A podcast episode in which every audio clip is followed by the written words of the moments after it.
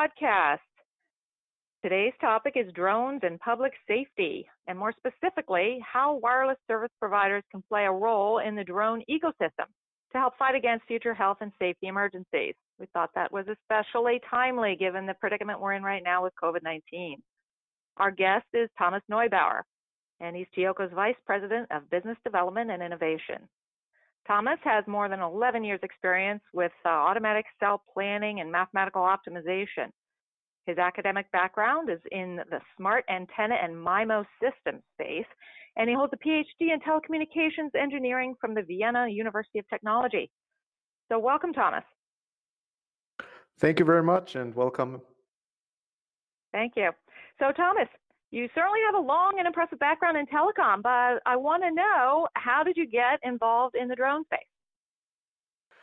Well, okay, so about 10 years ago, we tried to solve a problem, namely to inspect cell tower antennas remotely.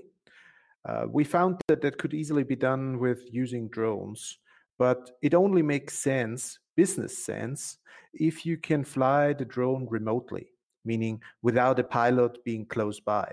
So, for example, a drone controlled via a cellular network could fly to the cell tower and inspect it without having the without the pilot having any visibility to the drone itself.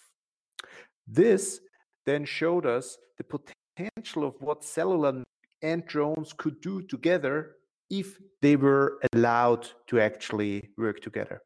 And it is exactly that intersection of, of these two industries so the aviation industry and the cellular industry uh, that showed us the potential of what could be done.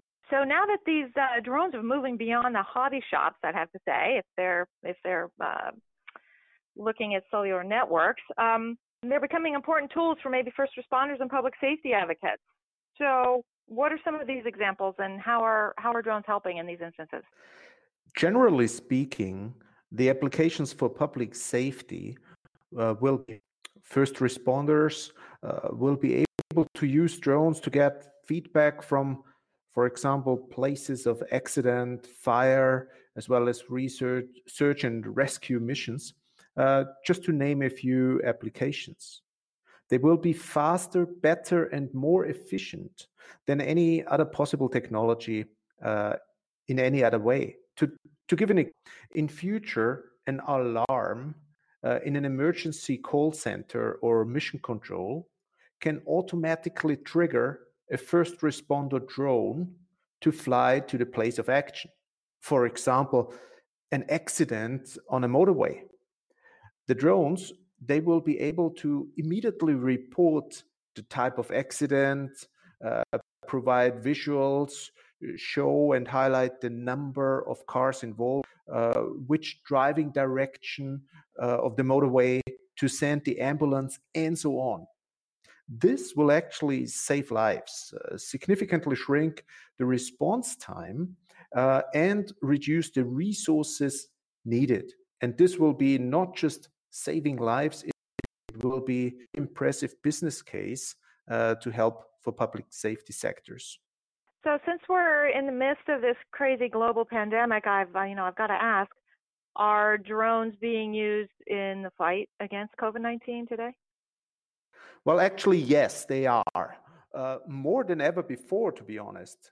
So, for example, um, they're used to fly blood samples, medical supply from and into lockdown areas without any contact. So, without having human interaction to hand over uh, uh, the samples. Also, they are used to provide critical food and other supply, even to spray disinfecting chemicals in some public spaces. To give an example, the, the World Economic Forum has recently, in a report, emphasized the importance of drones to fight pandemics uh, uh, around the world, and particularly uh, from the reports in China. And, and this actually leads to an interesting aspect. So, drones are now considered one of the technologies really helping uh, in such a situation. This is why many people actually consider remote drone operation a must have in future smart city concepts. Well, it seems like a lot of this is happening today without the benefit of cellular connectivity. So, is there really a need for this? And if so, how can service providers play a role going forward? Well, with a few exceptions, civil drones today are only allowed to fly with visibility to the actual pilot. So, in line of sight to a, a person managing the drone. But the big change will actually come with remotely piloted and managed drones that fly beyond visual line of sight to a pilot. So, this is where cellular connectivity becomes an absolutely critical safety requirement. This starts, for example, to remotely identify the drone with so called networked remote ID, where practically every beyond visual line of sight flight needs a cellular connectivity. Also, you will have to have reliable and continuous connectivity for command and control.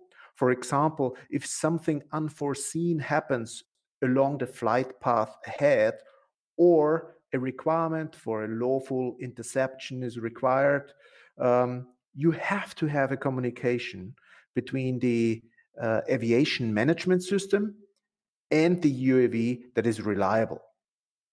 Finally, uh, think, think about a public safety mission uh, that I just mentioned before, where the drone is to provide live pictures or streaming videos from an accident or a fire to the mission control center.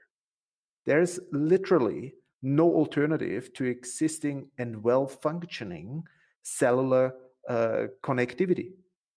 On top of that, we see cellular service providers actually moving up the value chain.